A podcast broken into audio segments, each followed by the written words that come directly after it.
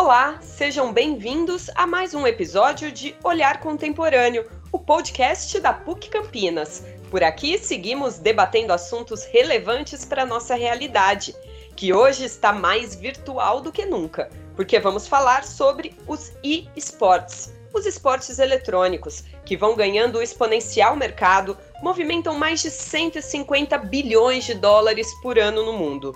E o segmento mostra perspectiva ascendente. Estima-se crescimento regular de 25% ao ano, além de constantes quebras de audiência em transmissões pela internet.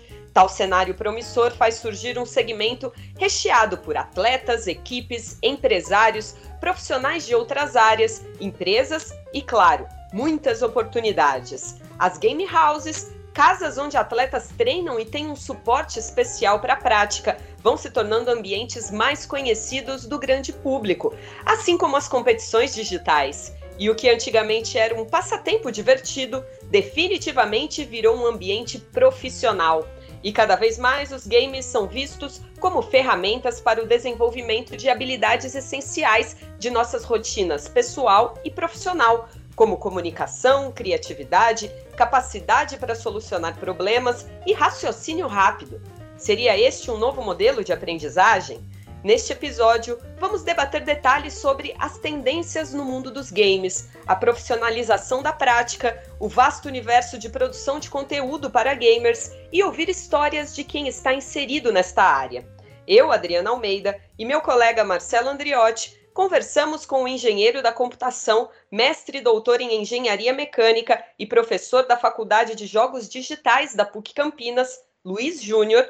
Também converso com o mestre e doutor em direito e professor da Faculdade de Direito da Universidade, Luiz Maziero, e com o jogador de esportes e advogado, graduado pela PUC Campinas, Lucas Fleck. Primeiramente, obrigada pela disponibilidade de vocês três em participar e eu gostaria de começar pedindo ao professor Luiz Júnior uma breve análise sobre esse crescimento do esportes que foi, claro, acentuado nessa pandemia. Olá, Adriana, o Luiz, o Marcelo, o Lucas, tudo bem? Legal estar aqui com vocês. É prazer estar falando sobre o mercado de games. É um mercado que, para mim, é a minha vida, né? O games é a minha vida. Eu vivo de games, dou aula de games, jogo ou jogo menos do que eu gostaria de jogar até, com tanta coisa para a gente fazer, né? Mas para mim assim é uma satisfação a gente poder falar sobre os games, porque primeiro que muita gente não dá valor para esse mercado e acha que não é um mercado tão importante.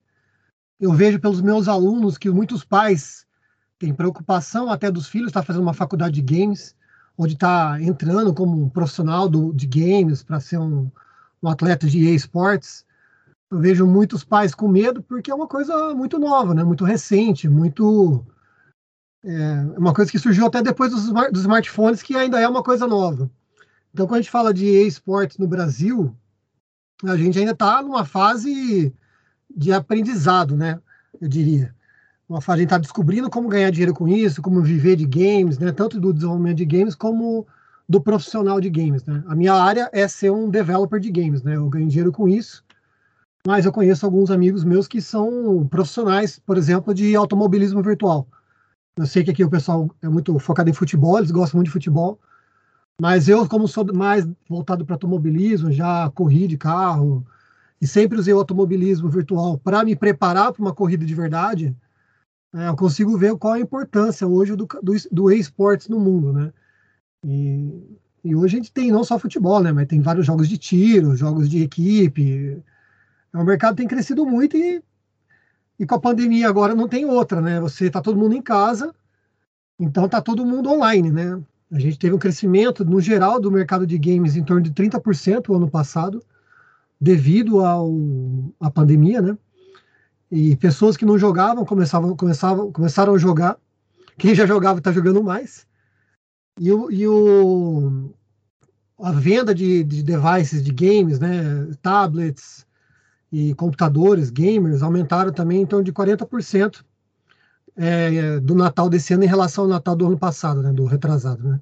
O Natal de 2020 com relação ao Natal de 2019, porque está todo mundo em casa todo mundo viu a necessidade de praticamente todo mundo ter um tablet ou ter um computador para poder usar e poder jogar, né? Então, eu vejo que para esse ano essa tendência tende a continuar crescendo, né? Esse mercado vai continuar crescendo. É, dos canais que eu acompanho de automobilismo virtual, eles são muito gigantes. É, tanto que você tem Rubinho Barrichello, Felipe Massa, todos os, os, pilotos grandes, pilotos da Fórmula 1 que correm também. Você pode estar correndo junto com eles, ali de igual para igual, né? Vamos dizer assim. Mas é mais ou menos isso daí. Interessante, muito, muito bacana essa, essa área aí. Eu queria fazer uma pergunta para o professor Maziero. É, assim como os games estão é, gerando uma série de novas profissões, né, a tecnologia em geral está tá gerando uma rapidez cada vez maior novas profissões, assim como é, outras estão desaparecendo rapidamente ou se modificando. Então, eu gostaria que o professor falasse como que funciona a regulamentação aí de, novas, de novas profissões ou a modificação das regula regulamentações de antigas profissões que, que mudam seu perfil. Olá, Adriana, Marcelo, professor Luiz, Lucas.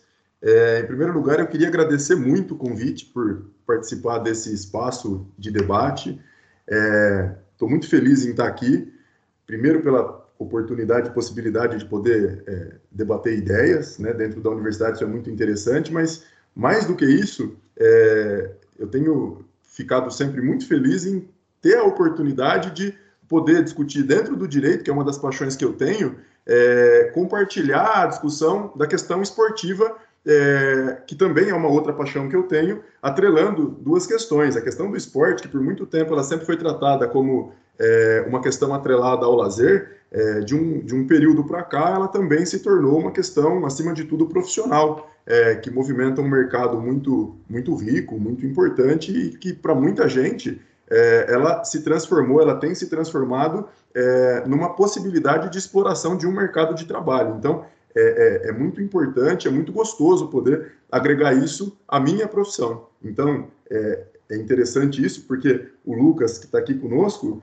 é, eu pude é, conviver com ele por um ano inteiro lá na faculdade de Direito, já discutindo a questão é, do, do, direito desportivo, e aí, por uma questão de, de, destino, de profissão, enfim, nós nos encontramos mais uma vez para poder continuar a discussão do direito desportivo, e isso mostra a força da, da temática, da discussão, enfim, estou muito feliz de estar aqui, muito obrigado. Em relação à, à regulamentação das profissões, Marcelo, é, é uma dificuldade que o direito enfrenta, porque é, o, o, direito ele é muito engessado, né, como um todo. O direito ele é muito burocrático. Né? Então, é, como isso funciona na prática? Nós temos todo um aparato normativo que é responsável pela regulamentação das profissões em geral. É, objetivamente falando, o que, nós temos hoje? Nós temos a CLT, que regulamenta todas as profissões. A CLT ela é antiga, estou falando aqui de uma norma de 1943, que de lá para cá ela passou por uma série de alterações, então ela mais se parece com uma coxa de retalhos. Né? A última modificação feita, a, é, é, a última grande modificação feita foi no ano de 2017, naquilo que ficou chamado, que todo mundo ouviu falar com o nome de reforma trabalhista, e ela é uma norma muito abrangente, ela fala de todas as profissões, ela caracteriza a figura do empregado e do empregador. Então, ela vale também é, para os empregados que trabalham com a questão das práticas esportivas em geral.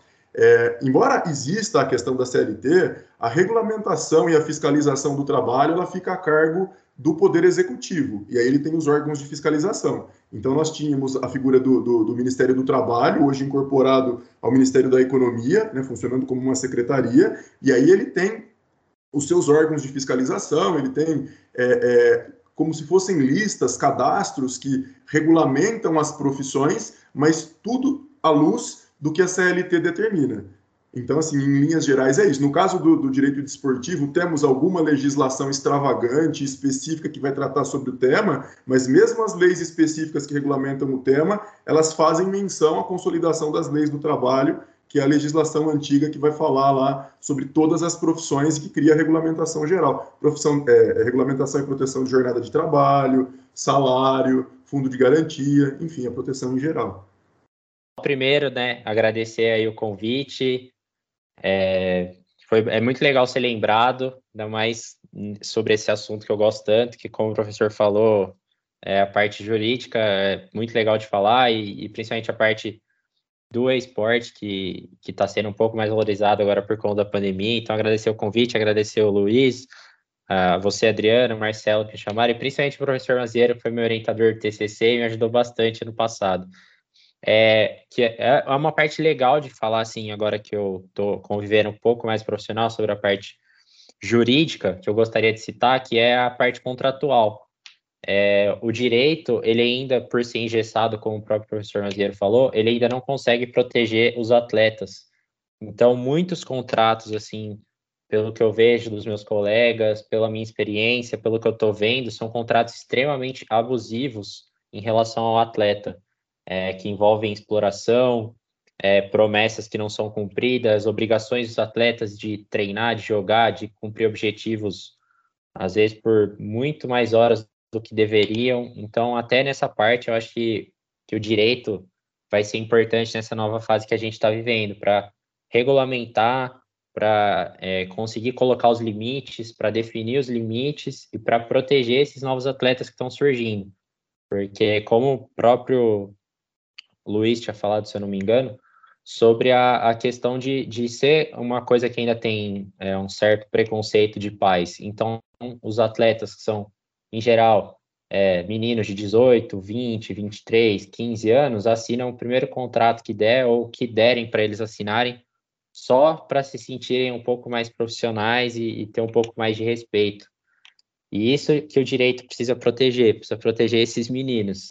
Bom, então eu queria aproveitar, né, que é, a gente tem três atores aí desse universo dos games aqui, né, o professor Maziero pelo lado do direito, o professor Luiz Júnior, que é um professor da área e também praticante, e o Lucas, né, é um jogador praticamente profissional aí de esportes. É, vocês três, a opinião de vocês sobre esporte eletrônico é realmente um esporte? E quem pratica é considerado um atleta? Bom, primeiro aí sobre se é esporte, né? Eu sei que uma vez a gente teve uns alunos da PUC, uns quatro anos atrás, que entraram na, na minha classe lá perguntando se tinha alguns jogadores, né? Para poder montar um time na PUC. Não sei nem se o Lucas fazia parte dessa galera aí.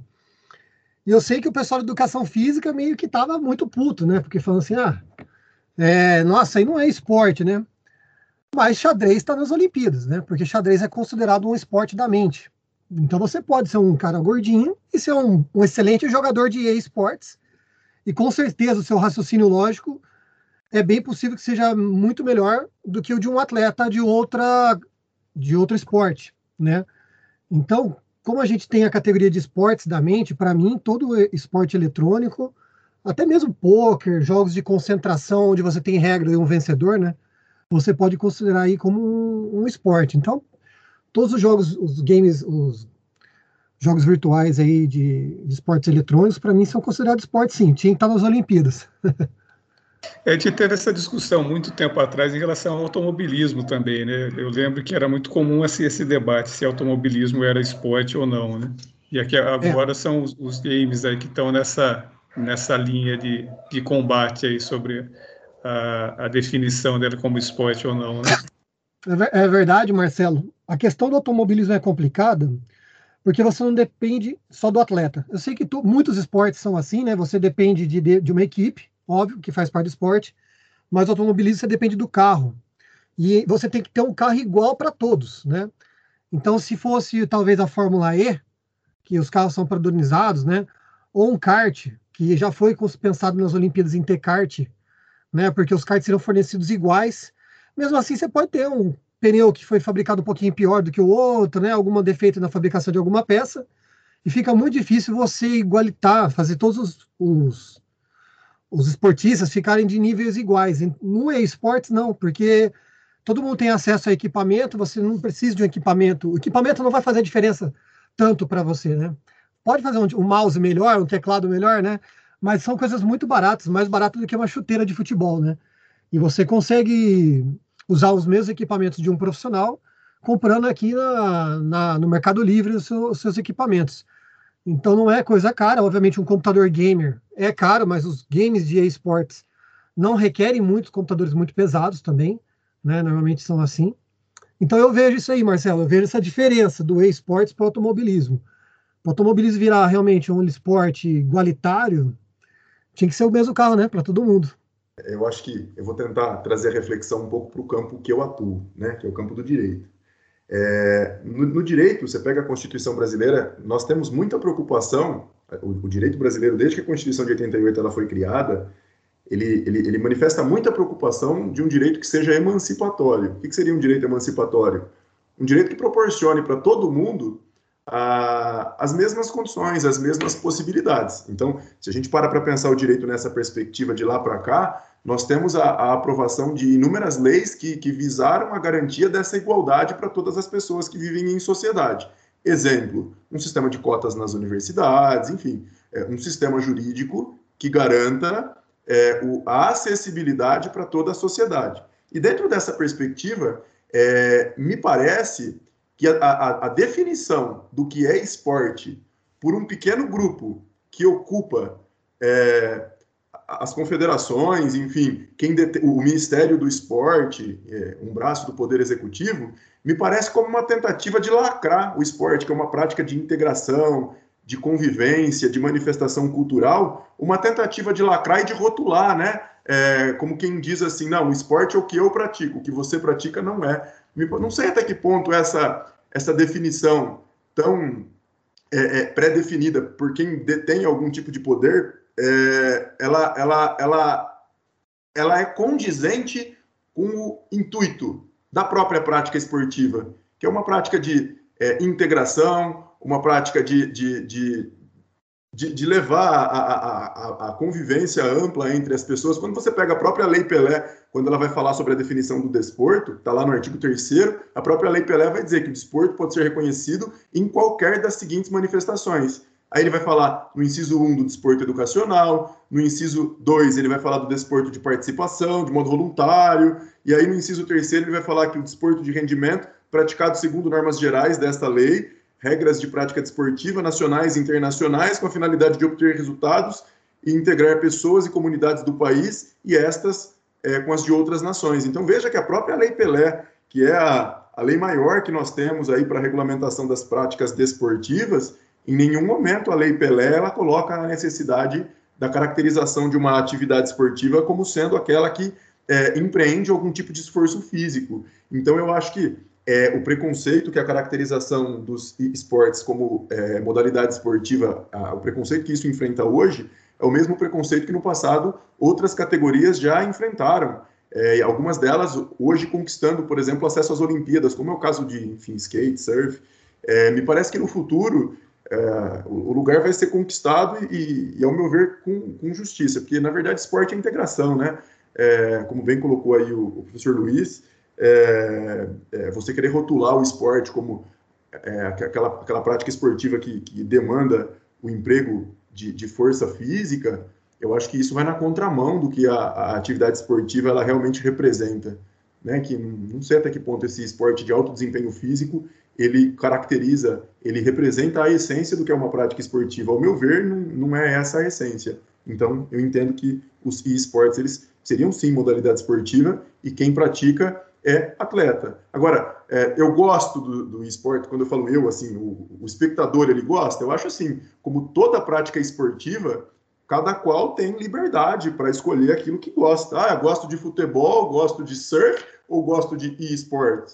Eu sou livre para escolher aquela prática esportiva que eu me afeiçoo mais. Agora, essa liberdade todo mundo sempre teve para escolher qualquer prática esportiva. Agora, daí a descredenciar, é, me parece uma, uma, uma visão lacradora. Não acho que seja é, na perspectiva do direito, não é a essência que o direito brasileiro sempre perseguiu. Agora eu vou dar uma, uma opinião aí como, como jogador, né?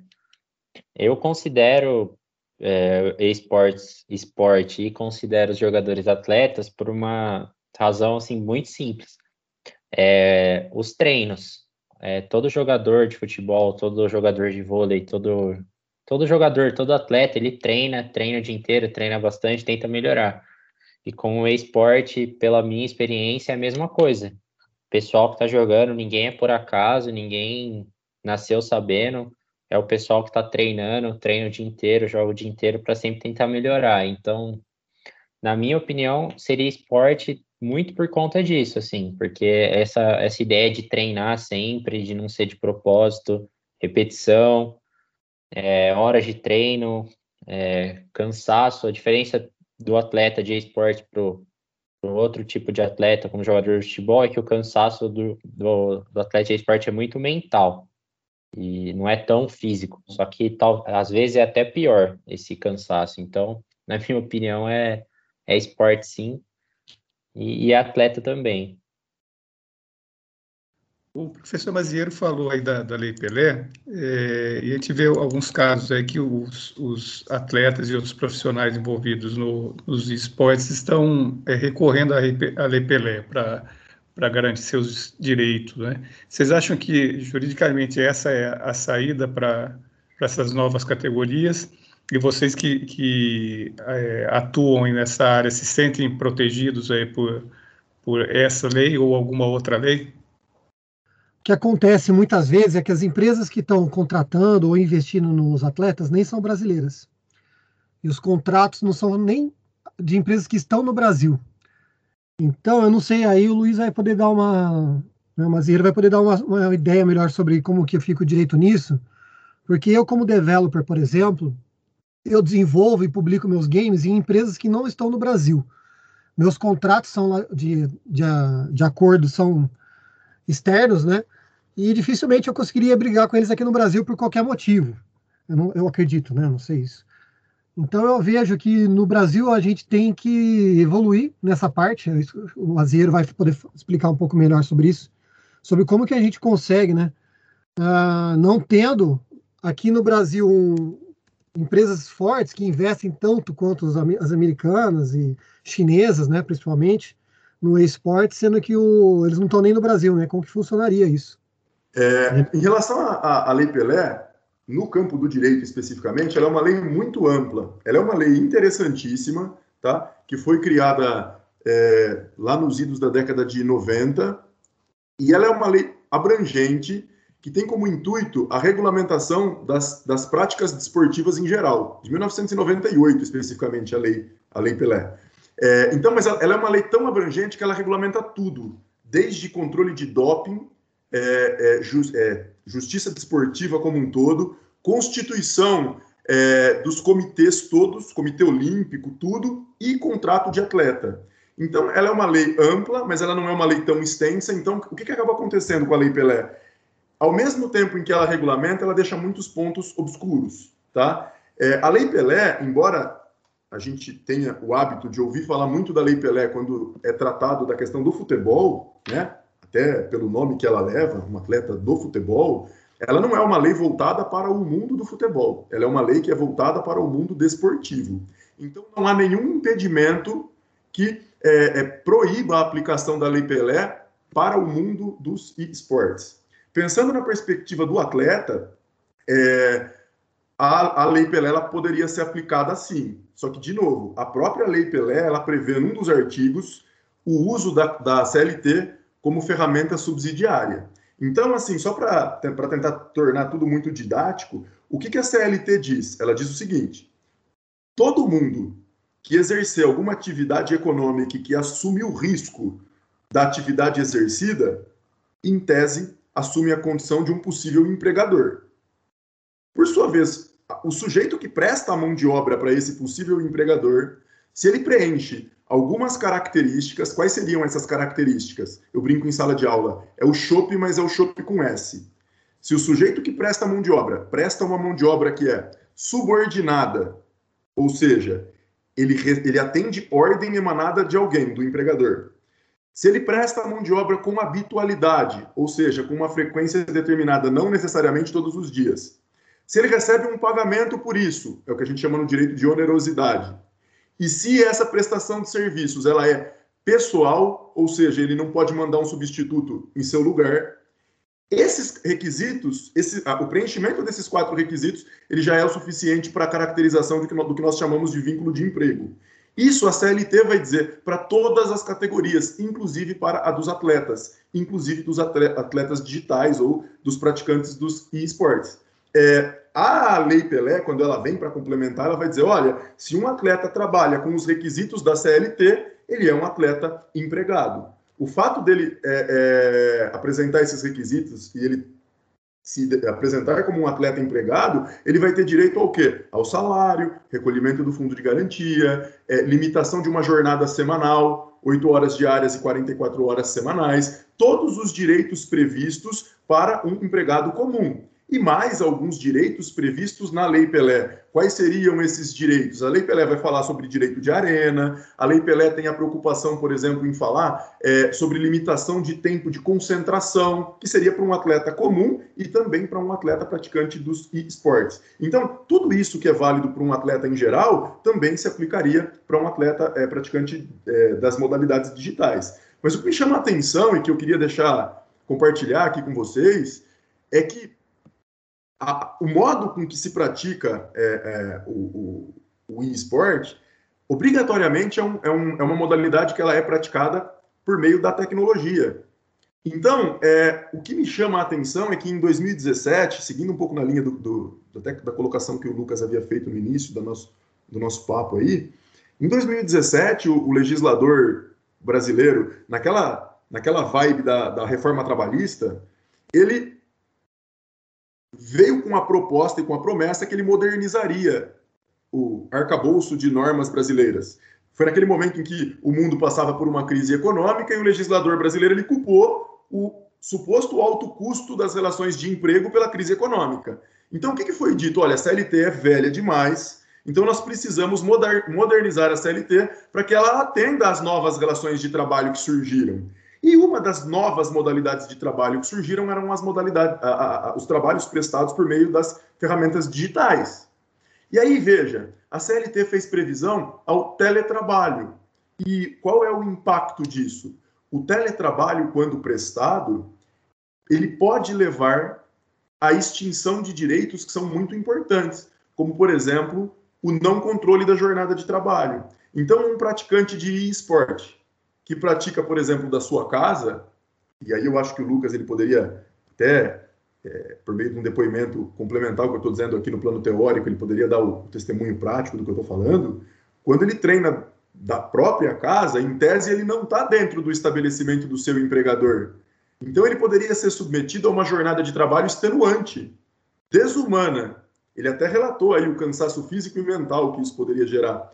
E pela regulamentação criada na CLT a partir de 2017, todo esse sobretrabalho que seria imposto a ele, não por uma previsão da Lei Pelé, mas da própria CLT, ele não teria direito, por exemplo, a horas extras ou limitação da jornada de trabalho. O próprio capítulo que vai falar da, da, da do, do, teletrabalho, ele vai dizer, olha, o empregador coloca um termo lá no contrato de trabalho que o empregado tem que tomar cuidado com a saúde e, enfim, é, questões de saúde do trabalhador, para evitar, por exemplo, lesão de esforço repetitivo. Então, note, a reforma de 2017 ela praticamente muda o vetor. É o empregado quem tem que tomar cuidado, quando na realidade o que se sabe, o que se vê é que o empregador é quem impõe a demanda para o, para o empregado. Então, me parece que há sim uma falta, uma caristia de normas que regulamentem a situação do atleta profissional do esporte, mas isso é somado com uma, com uma, uma, uma, normativa que foi criada no ano de 2017, antes, portanto, da pandemia, e eu não, eu não sei se o próprio legislador e se a sociedade como um todo sabia da gravidade que o teletrabalho poderia impor na vida das pessoas, o que veio à tona, por exemplo, durante a pandemia, quando as pessoas passaram a trabalhar numa situação de home office. É, durante a pandemia, para as pessoas, a tendência é que isso passe. Para o atleta do esporte, isso eu não sei se vai passar, porque isso faz parte da rotina constante dele. O professor já falou praticamente aí tudo, já explicou a, a parte jurídica. O único problema, assim, concordo, tudo que ele falou, tudo tá certo na teoria, mas a prática é complicado, porque é, muito dos, muitos dos contratos são. É, até meu TCC foi sobre isso que o professor ajudou, mas o que, é que eles fazem? A gente vai pegar a sua imagem. A gente não está te contratando como atleta, a gente está te contratando como é, a sua imagem para representar. Então, a gente faz um contrato de, por exemplo, de natureza, é, não seria nem trabalhista, seria de natureza contratual mesmo, que é você dar seu, sua imagem e, e, e ele te paga alguma coisa em troca, né? O empregador paga alguma coisa em troca, mas é por sua imagem. Então, às vezes é complicado até caracterizar como uma relação trabalhista de emprego, por conta disso. Às vezes também tem vários atletas aí, por ser algo novo, que ainda não jogam por, por salário ou algo do tipo, então não caracterizaria a onerosidade que o professor falou. Então, até nesse sentido, é, tem uma insegurança, sim, é, para o jogador. A própria Lei Pelé, ela fala do direito de imagem, né? Ela coloca lá, se eu não tiver enganado, o artigo 42, ela vai dizer que 5% do que for arrecadado, na, enfim, com bilheteria, com tudo, vai ser encaminhado para o sindicato e vai retornar para os, os, os, atletas como direito de arena, que já seria um direito de imagem. E aí o que, que os clubes fazem? E aí eu me refiro a todas as práticas esportivas, inclusive aos e-sports. Eles, eles pegam os contratos de atleta na linha exatamente do que o Lucas é, sugeriu, e eles fazem um contrato de natureza civil como se ele estivesse explorando a imagem, como uma empresa que faz uma propaganda e contrata alguém famoso como garoto propaganda. Qual que é a vantagem disso? Ele foge de todas as verbas trabalhistas, ele foge de recolhimento para previdência, ele foge de recolhimento fiscal, mas o nome disso é fraude. É, problemas que isso gera para o mundo jurídico. Primeiro, não temos uma regulamentação legal específica para tratar de cada uma das categorias. Eu não sei se isso de fato é um problema, porque temos a Lei Pelé, temos a CLT dizendo que quando há fraude é, isso tem que ser revertido, enfim. Agora, nós não temos profissionais é, é, que têm o hábito de trabalhar com, com, com esse tipo de questão, porque ao mesmo tempo que o direito desportivo ele movimenta milhões, bilhões de dólares por ano, é, ele movimenta para um seleto grupo, porque é, os, os, tanto os atletas quanto os profissionais que atuam nesse mercado, primeiro, tem que ser pontuado, são pouquíssimos os atletas que recebem essas cifras gigantescas, tá? É, você pega, por exemplo, mesmo no mundo do futebol, no Brasil e no mundo, né, que é, é, é uma das categorias que mais movimenta dinheiro, é, o percentual de atletas que têm contratos com valores elevados, ele é muito pequeno, muito, muito, muito pequeno. A grande maioria dos atletas trabalham numa condição de marginalidade total. É, os empresários, enfim, as pessoas que atuam nesse mercado também fica concentrado num, num, nas mãos de pouquíssimas pessoas. É, e esses atletas, eles têm receio de judicializar a questão.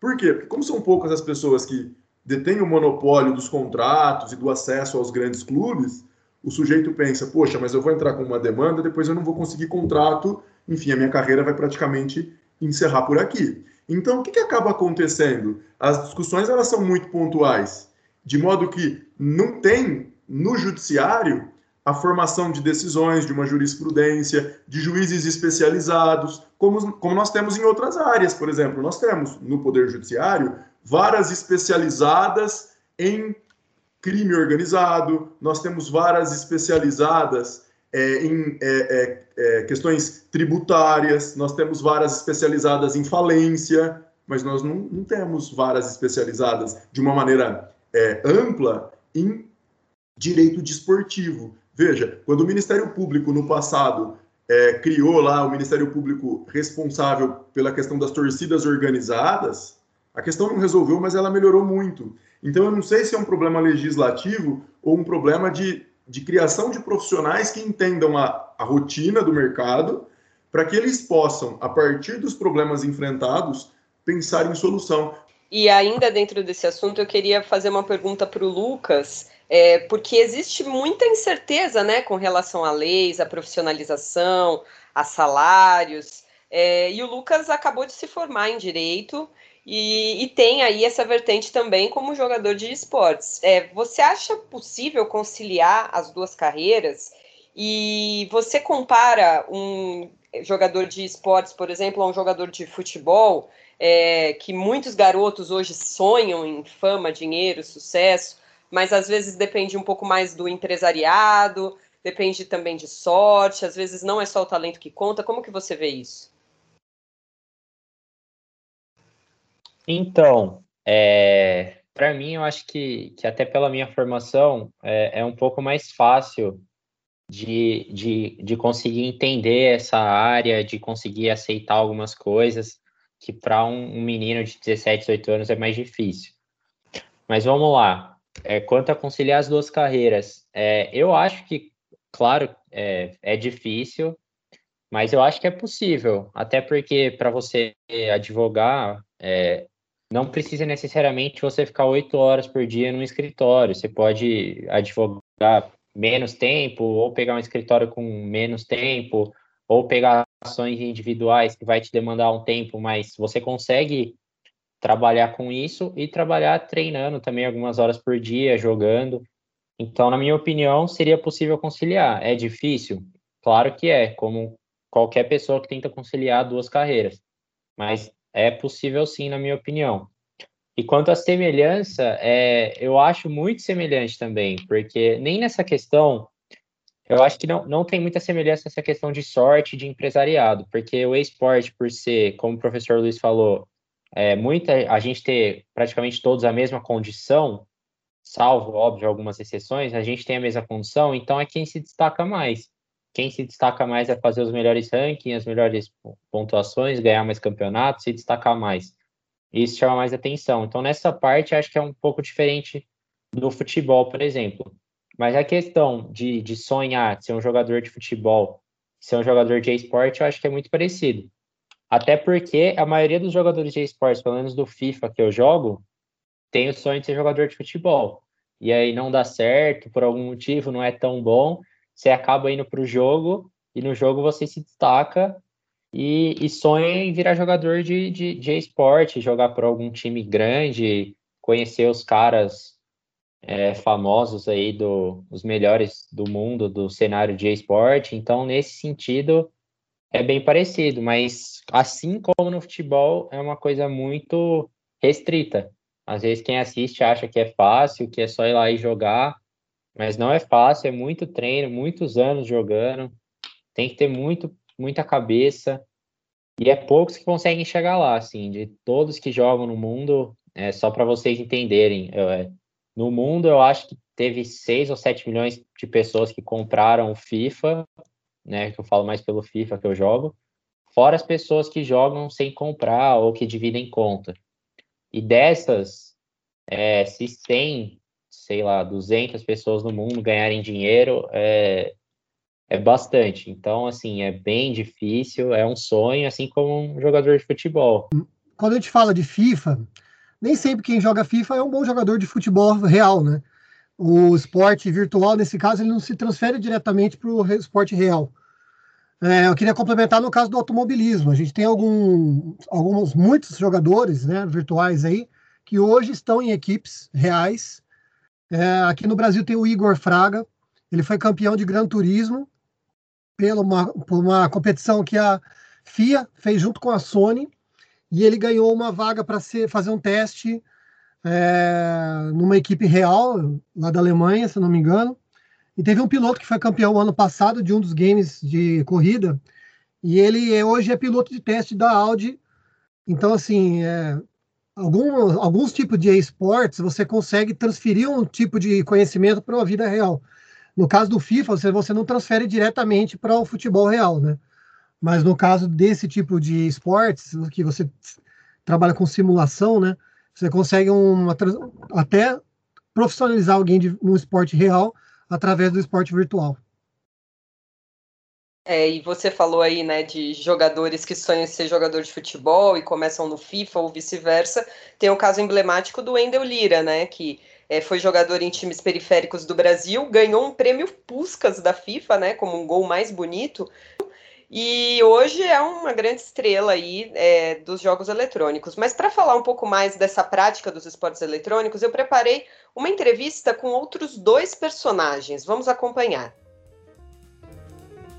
Bom, nosso papo agora é com dois estudantes da PUC Campinas que respiram o mundo dos games. A Natália Teoc é formada no curso de Relações Públicas, trabalha em uma agência de marketing voltada para os games e é presidente da PUCamp Cardinals, uma atlética de jogos digitais formado por estudantes da universidade. E o Giovanni, aluno do curso de Mídias Digitais, diretor de streaming da Cardinals e narrador dos games também. Natália, eu queria começar com você. Como que funciona a sua rotina dentro dessa agência? Qual é a sua função dentro da corporação? Oi, Adriana. Então, falando um pouquinho sobre a minha agência, né, a Black Duck, é uma agência que trabalha com assessoria de times de esportes, times que possuem modalidades de jogos digitais e também eventos online e presenciais e também é, trazendo as marcas para dentro desse universo games.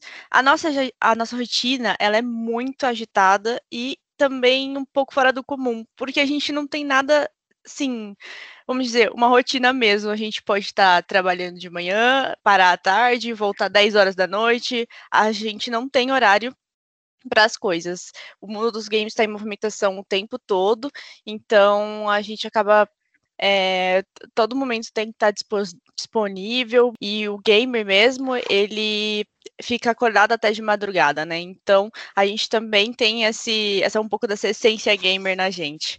Sobre a minha função dentro da cooperação, Gente, eu sou Relações Públicas, né, recém-formada aqui na PUC Campinas, e eu atuo como Relações Públicas mesmo, assessorando os times e planejamento de eventos, planejamento de mídias, é o que eu faço. O que, que te dá mais prazer nesse mundo dos games, Natália? É a minha essência, vou dizer. Eu jogo videogame desde pequenininha, então, tipo, meus primos tinham todos os videogames e eu acabei puxando isso deles e gosto muito de jogar, gosto muito de estar entrada nesse mundo gamer. Criei meu setup faz uns três, três, quatro anos também, que é ter aquele computador com LED e tudo mais. É, os consoles também foi tudo, tipo, foi meu crescimento, eu cresci nesse mundo e eu descobri realmente ano passado, entrando ano passado, entrando na Atlética e participando desses eventos online, né, os campeonatos e tudo mais, eu descobri que era isso que eu queria trabalhar e eu me encaixei bastante, sabe? Então, isso me trouxe é, alívio, porque eu soube com que eu gostaria de trabalhar realmente, porque eu já estava direcionada a eventos por conta de participar de muita organização de eventos dentro da faculdade, como Reverbera, porque da área de, da, da CLC, né? Eu participei de dois reverberas, eu fiz muitos congressos é, eclesiais também com as professoras, então eu sempre estava ajudando nesse meio, mesmo que não precisasse de hora mais complementar, eu estava ali porque eu gostava do evento, né, organizar e tudo mais. E entrando na Atlética, eu descobri que tinha eventos que dava para organizar, né, e com games, então que é uma coisa, um hobby que eu gostava muito e me encaixou. É muito prazeroso estar nesse meio hoje. Então, eu estou muito feliz aqui dentro. Tá legal. Agora eu vou colocar na conversa o Giovanni, né? Que é um colega seu aí do, do time de jogos da PUC e, e, narrador também, né? Eu queria falar com você sobre essa narração dos jogos digitais, Giovanni, que, no meu ponto de vista, é muito parecida com uma narração de uma partida tradicional de futebol, por exemplo. É, você acredita que essa semelhança pode trazer um profissional do game para exercer uma função em uma partida na vida real ou o, o oposto, o inverso? Bom, muito boa tarde, Adriana. Muito obrigado pelo convite. Natália também, muito bom estar aqui contigo sempre. É, eu acredito que sim. É, eu, existem algumas habilidades assim da narração que se traduzem muito bem do, do esportes para o esporte tradicional. Então, por exemplo, um narrador de FIFA que já tem ali, por exemplo, um background, né, já tem uma história narrando um futebol tradicional. Quando ele vai para o FIFA, ele já tem todo aquele vocabulário, toda aquela cadência de jogo já acostumado com isso, que ele consegue traduzir muito bem para o jogo. É, mas para algumas modalidades é bem é, é, um, é, um, pouco mais difícil. Então, por exemplo, é, eu hoje sou narrador principalmente de League of Legends. E eu cheguei a estudar alguns conteúdos sobre narração de, de futebol, eu gosto de acompanhar bastante narração de poker também, mas pouca coisa se traduz é, para o League of Legends especificamente, acredito que para os FPS também, né, os jogos de tiro que o pessoal chama, é, seja um pouco mais complicado, porque a cadência é muito diferente do esporte tradicional, é tudo muito rápido, tudo que está acontecendo na tela, então algumas coisas eu diria que sim, um, um narrador que já está acostumado, que já tem uma experiência consegue ali transitar entre os esportes e possivelmente ir para um esporte tradicional também. É, mas dependendo ali, se for muito diferente, se for uma categoria muito muito longe assim do, do que seria um esporte tradicional, talvez ele tenha um pouco mais de dificuldade. É, você também tem bastante experiência com os streamings, né? Diretor de streaming da Cardinals, e eu queria que você falasse um pouco sobre esse mundo dos streamings, né? O quanto que cresceu de produção de conteúdo nesse mundo dos games, é, se a gente levar em conta aí os dois, três últimos anos. Não, definitivamente. A gente vê que o mercado de esportes ele está numa crescente desde 2017. É, 2000, de 2017 para 2018 ele teve um, um boom muito grande. Estava uh, pesquisando sobre isso relativamente é, faz, faz pouco tempo. E assim, de 2017 para 2018 dobrou os investimentos em esportes é, mundialmente. E com, com o contexto que a gente está agora, né, de estar tá em casa e tudo mais, ainda mais, então acelerou um processo que já estava em crescimento. Atléticas que não estão podendo, por exemplo, né, trazendo para o universitário, não estão podendo fazer eventos presenciais, estão recorrendo ao esportes, estão recorrendo ao digital, ao streaming, para tentar trazer um pouco do que eles já tinham antes. Então, às vezes você não vai ter ali aquele campeonato que você tinha todo ano de, de uma atlética ou de uma universidade, mas você vai trazer ele para o digital, como foi o caso do ano passado do Economidas, que a gente teve o Economidas, né, digitalmente. E para o pessoal do streaming isso é muito legal. É, para quem acompanha os esportes, isso é muito bacana também de, de ver esse crescimento. As empresas estão cada vez querendo mais entrar nesse mundo também. É, tem cada vez mais gente se esforçando, criando conteúdo bacana também.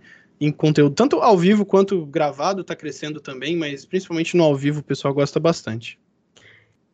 Agora eu queria que vocês falassem um pouco da PUC Cardinals, né? Que é o time de esportes aí, é, composto por alunos da universidade. Ah, acho que eu posso falar mais um pouco sobre isso. É, como presidente, eu entrei ano passado, mas a Cardinals em si é uma atlética, como as outras, só que a gente tem uns objetivos um pouco diferentes. Ah, ela foi criada em 2016 por dois designers, o Pedro Tonello e o Pedro Valese, e a paixão deles por games, né? E nisso eles criaram modalidades, começaram a chamar os amigos, começaram a divulgar para os grupos de, da faculdade. E a ideia era trazer essa comunidade gamer dentro da universidade e criar uma, um, o time para competir que estava essa época era a época que estava crescendo esses campeonatos de jogos online. Então eles queriam competir também representando a universidade. E no fim deu tudo certo. Hoje a gente tem mais de 80 integrantes, é, dentre oito modalidades, muitas conquistas, mais de 15 conquistas já de dentre primeiro e segundo lugar. E a nossa estrutura está sendo bem remanejada esse ano, trazendo também alunos de fora, alunos de outras universidades, para a gente conseguir estruturar bem o time e crescer, né? A gente tem um objetivo, que é trazer o profissional, esse mercado profissional, a experiência desse mercado, claro, de ter um estar tá em um time de esportes dentro do, da Cardinals, né? Então, tanto para designer, para profissionais de comunicação, para psicólogos, para pessoal de direito, tem para todas as áreas. Eu acho esse mercado gamer muito expansível, ele é aberto a todos os cursos. Então, não importa qual curso você faz, você consegue sim ter é, entrar nesse mundo de uma forma. Eu queria que vocês falassem um pouco da projeção de carreira de vocês, né? Vocês já estão nesse mercado dos games e se vocês imaginam aí seguir por esse mercado, né? Ou teriam outros planos de carreira hoje? Eu tinha um plano de trabalhar numa multinacional, ser relações públicas e crescer ali dentro. Eu me via nessa parte de planejamento de eventos, planejamento de comunicação, de plano de comunicação. Mas é, hoje que eu tô onde eu tô é difícil de me ver em outra área ou outro lugar que não seja games, porque é o que está crescendo, e mesmo que eu estivesse dentro de uma outra empresa, como eu falei, não endêmicas também, elas estão querendo se inserir no, no mercado. Então, acho que não me vejo fora dessa área. E você, Giovanni? Ah, eu acho, eu acho bem difícil trabalhar fora dessa área. É, é como a Nath falou, depois que você entra, é, você cria um gosto pela coisa, você fala, nossa, não, não tem como. É, o mercado é muito aberto, tipo, eu como estudante de, de mídias digitais, teria muitos, é, muitos ambientes ali, muitos nichos que eu poderia cumprir, né? é, profissionalmente, mas como narrador também tem tá tendo bastante demanda, tem cada vez mais campeonatos surgindo. Então, para qualquer lado que eu olho, assim, numa previsão dos próximos, digamos, cinco anos, tudo que eu consigo ver é esporte eletrônico. Tá legal, obrigada ao Giovanni, obrigada à Natália, é, que estão inseridos aí nesse mundo do esportes. Boa sorte para vocês, sucesso. Obrigada, Obrigado. pelo convite. Professor Luiz, falando especificamente sobre o desenvolvimento dos jogos, como que funciona esse mercado e quais são os tipos de jogos mais acessados? Ô Marcelo, vamos lá então. Bom, uh, o desenvolvimento de games em si é uma área que tem absurdamente crescido nos últimos anos, assim, muito, né? Com o surgimento dos smartphones, aí qualquer developer hoje em casa consegue fazer um jogo, colocar na mão de todo mundo, né? É, tem algumas lojas para computador também, jogos para computador, né? Que está tudo online. Hoje você não vai numa loja comprar um jogo mais, né? Você baixa esses jogos. Então isso permitiu que os developers do mundo inteiro conseguissem distribuir games para o mundo inteiro, né? E foi daí que começou a surgir esses jogos de esportes, esse tipo de games que a gente a gente tinha um pouquinho antes isso, mas não era uma coisa tão organizada porque a empresa não tinha acesso aos, aos jogadores, né? Você colocava o jogo para vender lá. Muitas vezes um jogo de tiro, né, que as pessoas jogavam online, né, o Counter Strike mesmo. Ele foi feito a parte online dele depois, né, que é hoje um dos games mais jogados aí, o CS:GO. E ele é, é justamente isso. A, a empresas, elas queriam ter uma forma de distribuir seus jogos para o mundo inteiro. Né? Você imagina como que é a, a Microsoft ou a Sony para vender um jogo, ela tem que imprimir esse, esse Blu-ray, né, pôr num caminhão, levar para o Brasil inteiro e para o mundo inteiro, em todas as lojas de games do mundo inteiro. Então, com esse mercado mais moderno de games, né? É, hoje a gente vê assim, a gente entra numa loja de games, tem lá o ranking do top 10. Normalmente os, top 10 são jogos de EA Sports, são os jogos competitivos, né? Nem sempre esse, desses jogos têm um, um campeonato em si, né? Muitos games aí que são os mais acessados hoje não necessariamente são jogos de esportes, mas são jogos competitivos, né? Que você tem equipes contra equipes, um contra um, né? E a gente vê bastante hoje a tendência desses games aí são games de tiro, que mais o pessoal gosta jogos de tiro, né? E também jogos que a gente tem esse jogo de fantasia, né? O League of Legends, por exemplo, é um, o Dota, que foi um que surgiu esse tipo de games, né? Você tem uma equipe de um lado com a equipe de outro, tem que defender uma base, né? Nada mais é do que adaptações de jogos que já existem na vida real para virtual, né? Tipo, a, as, as, regras desses jogos não, não, foram inventadas do nada, né? Tem um jogo também de futebol que você joga com um carro, você controla um carro para fazer gol. É bem divertido, é bem engraçado de jogar. Porque como você pode jogar com um carro? Parece um carrinho de controle remoto, né? E a Rocket League, então é bem legal também. Esse jogo é muito famoso. E uma coisa interessante que a maioria desses jogos tem é que eles são grátis maioria, né? Não são todos, né? O FIFA é um absurdo de preço, mas esse, muito desses games são grátis e ele tenta convencer o player a comprar itens dentro do jogo ou comprar coisas que vai se diferenciar visualmente ele dos outros jogadores, né? Dentro do jogo é aí que vem o, o faturamento desses games, né? Então é um mercado hoje, é o maior mercado de entretenimento, o mercado de games, né? E ele é muito puxado para esse mercado de esportes, é muito forte. Então, às vezes, a gente fala, como o professor Maziero falou, ah, eu não gosto desse e-esporte, eu gosto de, de golfe, né? Eu gosto de automobilismo, mas não fico assistindo automobilismo virtual, né? Eu prefiro jogar. Mas eu não posso falar por mim, né? Só por mim, porque eu entro no canal lá, tem 23 milhões de visualizações. Então, é um mercado forte, né? Você entra no, no canal de CSGO, por exemplo, tem um monte de gente fazendo streaming, milhões e milhões de views, né? Se você entra no YouTube na área de games lá, é muita parte de esportes e jogos competitivos. Então, hoje, para quem é developer, o developer pequeno é difícil a gente desenvolver um jogo desse tamanho, né? Mas a gente tem muitos developers brasileiros que, ainda mais agora com essa possibilidade de trabalhar remoto, né? Que tem trabalhando em empresas grandes e nesses tipos de jogos de esportes, jogos de competição, né?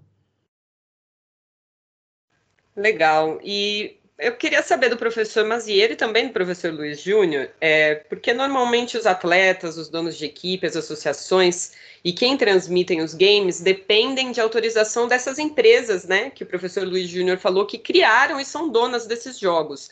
Como é que essa questão vem sendo tratada, né, no caso das autorizações? Então, no direito brasileiro tem a lei dos direitos autorais que regulamenta é, toda, todo, todo, todo o direito que deriva da propriedade intelectual, uma lei lá de 1998. Então, é, essas leis elas é, foram criadas por alguma empresa ou por alguém.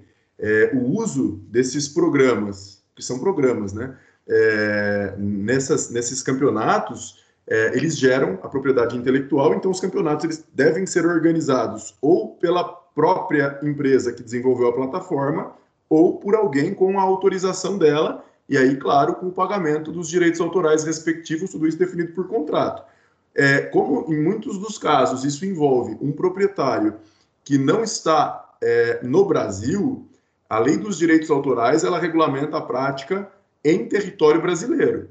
É, quando isso envolve uma pessoa jurídica, enfim, ou alguém que esteja fora daqui, a gente vai entrar no campo das relações internacionais. Normalmente, nessas situações, é, são casos que são tratados como é uma questão de cunho patrimonial, normalmente envolve grandes empresas, normalmente isso é levado muito para questões de arbitragem, né, que são, seriam justiças privadas, mas questões, em muitos dos casos, definidas em contrato. Então, é, os contratos acabam regulamentando o valor de pagamento, regras, inclusive regras processuais, caso haja alguma discussão é, no campo judicial, como que essa discussão ela vai ter que ser resolvida.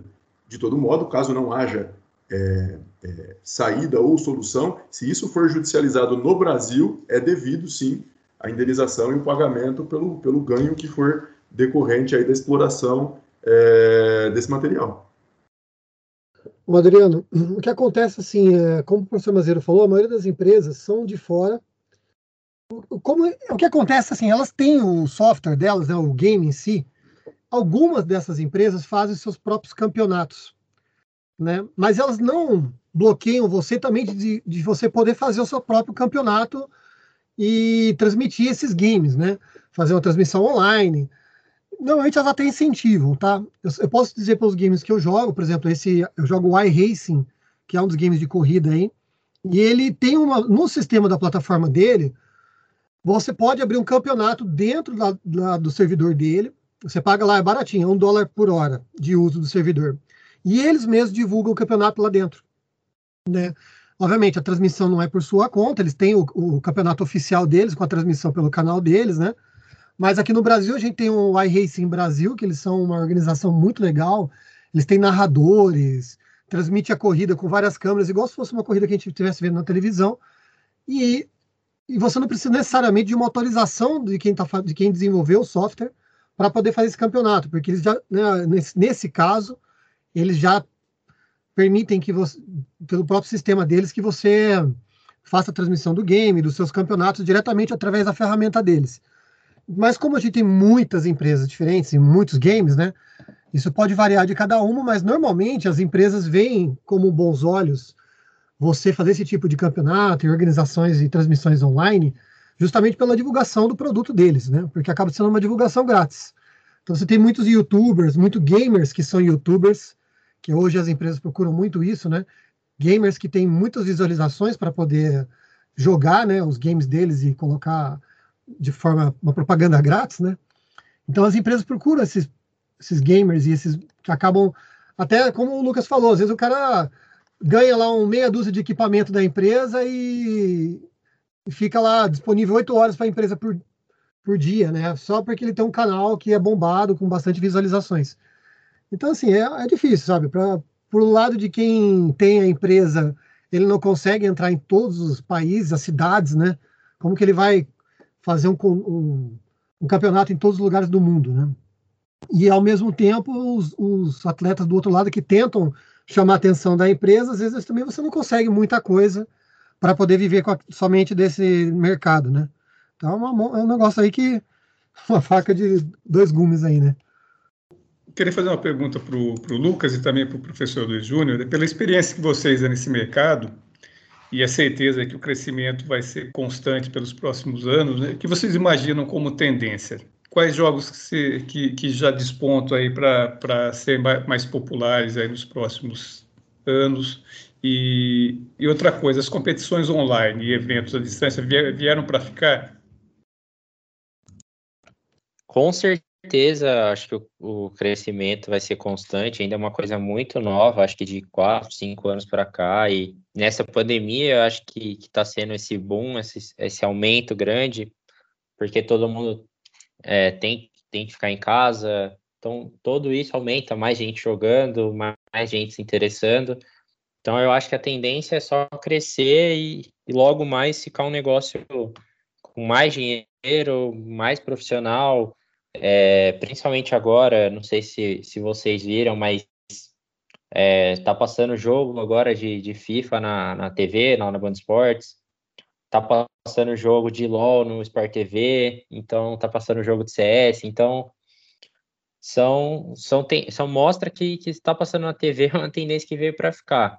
Quanto aos jogos mais populares, é, eu acho que é o, o Counter-Strike, né, o CSGO, que é o que muita gente joga, tem jogo de tiro, tem o LoL, que talvez seja o maior de todos, que todo mundo joga, que é um jogo mais de fantasia, tem o FIFA, que também muita gente joga por ser um jogo de futebol, futebol esporte, o maior esporte do mundo, e o, FIFA é o, é o simulador mais próximo disso, apesar de não ser simulador, ser um jogo, tem o Dota, tem o Valorant que está vindo, então são vários jogos aí que estão chegando ou que já estão consolidados, que são os mais populares, que pelo menos é, vocês devem conhecer alguém que joga, assim, são, e, e não tem idade, isso que é importante falar. É, os jogos estão cada vez mais para qualquer um que quiser. É, eu também dou, dou aula sobre FIFA e já peguei gente que joga aí com 60, 65, 56, 50 anos de idade. Então, isso que é o mais legal, acho, dessa popularidade dos jogos. Quanto às competições online de evento à distância, eu acho que já tinha, só que a pandemia aumentou, né, essa, essa questão, então tá tendo mais campeonatos, porque o jogo online não precisa tanto desse presencial, é até mais fácil cada um na sua casa, não precisa ocupar nenhum lugar, é, não precisa de demandar organização, é só falar para o pessoal jogar naquele determinado horário, combinar horário, combinar com o pessoal. Então, acho que essas competições, a distância tende a aumentar, né? Quanto mais, e, e talvez fazer um, um, esquema diferente, que seria, ah, quando voltar tudo ao normal, a competição começa inteira online, passa online, termina presencial, faz a final presencial, algo do tipo, mas, mas é assim, é, é só tende a crescer. E eu espero ver e viver isso, que eu vou ficar muito feliz. É muito legal ver esse crescimento. O Lucas falou bem pra caramba, Lucas. É isso aí, cara. É engraçado que quando eu vi pela primeira vez na Sport TV passando, está passando League of Legends, eu pensei, nossa, a Globo tá desesperada mesmo, né? Porque para ela tá passando esportes na TV, significa que o público dela está envelhecendo, né? Que é o mesmo público do automobilismo, é o mesmo problema que o automobilismo tem o público jovem hoje não se interessa por carro igual o público mais antigo, então automobilismo é uma coisa que o público jovem não se interessa, e o público jovem está se interessando por esses tipos de jogos, que são jogos de esportes. E como a televisão tem, quer, né, que esse público consuma, né, para você, senão não consegue vender nem propaganda mais daqui a pouco, né? Só que esse público mais moderno, mais novo, né, essa molecada toda aí, e os velhos igual eu, estão aí na, no YouTube, né? Estão na Twitch, estão em outros canais de streaming, procurando o seu próprio conteúdo na hora que quiser. Então, não tem como mais segurar, né? Então, o que vai acontecer é que essa, esse crescimento vai continuar e vai agora, né? A gente teve um boom, né? Um salto que a gente avançou em alguns anos por causa da pandemia, mas com certeza vai, vai, vai continuar isso daí, né? Esse crescimento dos esportes não tem jeito, as os canais de mídia hoje são muito interessados, né? Tanto o YouTube quanto a Twitch, né? Tem muito o Facebook Gaming também, eles têm muito interesse nos gamers, porque é eles que trazem views, e views traz dinheiro, traz marketing, né? Você consegue ganhar dinheiro com pessoas conectadas e assistindo alguma coisa. Então, se essa alguma coisa é um esportes, então a gente que, que é velho, que gosta de carro de, de cheiro de gasolina, tem que se adaptar e procurar aonde que está o público hoje, né? Para a gente poder ganhar dinheiro também, porque senão a gente acaba ficando para trás uh, e não, não, acompanha o mercado, né? Então acho que é importante a gente ficar de olho nos, nos gamers aí, dar mais valor para os gamers, né? O Lucas, eu não sei o trabalho que ele teve na casa dele para falar para os pais dele, né? Que ele ia ser um gamer, o, o quanto os pais deles aceitam, mas eu vejo muito é, o pessoal não dando valor aí para o mercado de games e para os gamers, né? E isso é um mercado que no futuro. É, pode falar, Lucas. Eu queria só, é, só complementar que você falou, assim, eu acho que é legal falar, é, per, perdão interromper. É, você falou de falar com os pais, esse é um grande problema, cara, de ser gamer. É, como o professor disse lá no começo, tem muito preconceito ainda, muito pai não autoriza, como o professor Maziero falou, ah, vai queimar a TV, isso eu ouvi também. É, então, cara, ainda tem muito preconceito, é difícil falar sobre isso, mas é, é preciso aceitar, é um mundo novo que está vindo, a evolução é constante, o pessoal gosta de assistir. É, o professor falou, ah, eu não tenho tanto interesse, mas é muito pessoal, assim, tem pessoas que assistem futebol, aí eu falo, ó, oh, vem ver um jogo meu, tal. E o jogo lá, de FIFA, por exemplo, é muito mais rápido, então é 10 minutinhos. Tem muito mais chance de gol que o futebol real, que demora uma hora e meia, às vezes nem acaba 0 a 0 não tem chance. FIFA sempre sai gol, sempre tem chance, sempre tem jogada bonita é às vezes mais emocionante. Então o pessoal também está talvez mudando até a forma de, de ver o esporte como uma coisa mais dinâmica, é uma coisa mais rápida e até no próprio automobilismo. Não sei como que é que é o jogo, mas talvez tenha, tenha até uma parte disso que o automobilismo real seja é, não tenha tanta diferença e no virtual possa ser mais dinâmico. Então acho que isso tudo influencia nessa questão, nesse avanço que a gente está tendo. Não sei o que o professor acha aí, depois pode complementar. Não, com certeza. É. Você, uma coisa interessante que no automobilismo o carro é igual para todo mundo, né? E uma coisa que a gente procura muito no, no, no esportes, que a gente vê nos, nos, canais de streaming, que é um dos motivos que eu acho que o negócio vai continuar aumentando cada vez mais, é que a gente tem muitos streamers, né? Muitos gamers fazendo streaming e a gente acaba procurando aquele que a gente gosta mais. Então eu sei que um jogo de FIFA não é só um jogo de FIFA. Tem o um comentário seu ali enquanto você está jogando, né? Ou, normalmente você está com uma webcam mostrando você jogar. E isso daí causa um aproximamento do, do, do, público com o gamer, né? Com o profissional de esportes. E ele acaba muitas vezes ganhando sua popularidade justamente pela forma como ele transmite os games, como ele faz os jogos, né? Isso eu acho muito legal. E é uma das coisas que mais me divirto assim, nos jogos, né? Então, se eu achar um, alguém que transmita FIFA e for divertido para assistir, com certeza eu vou assistir, né? Pelo, pelo, pelo entretenimento que, eu, que o narrador está me trazendo ali.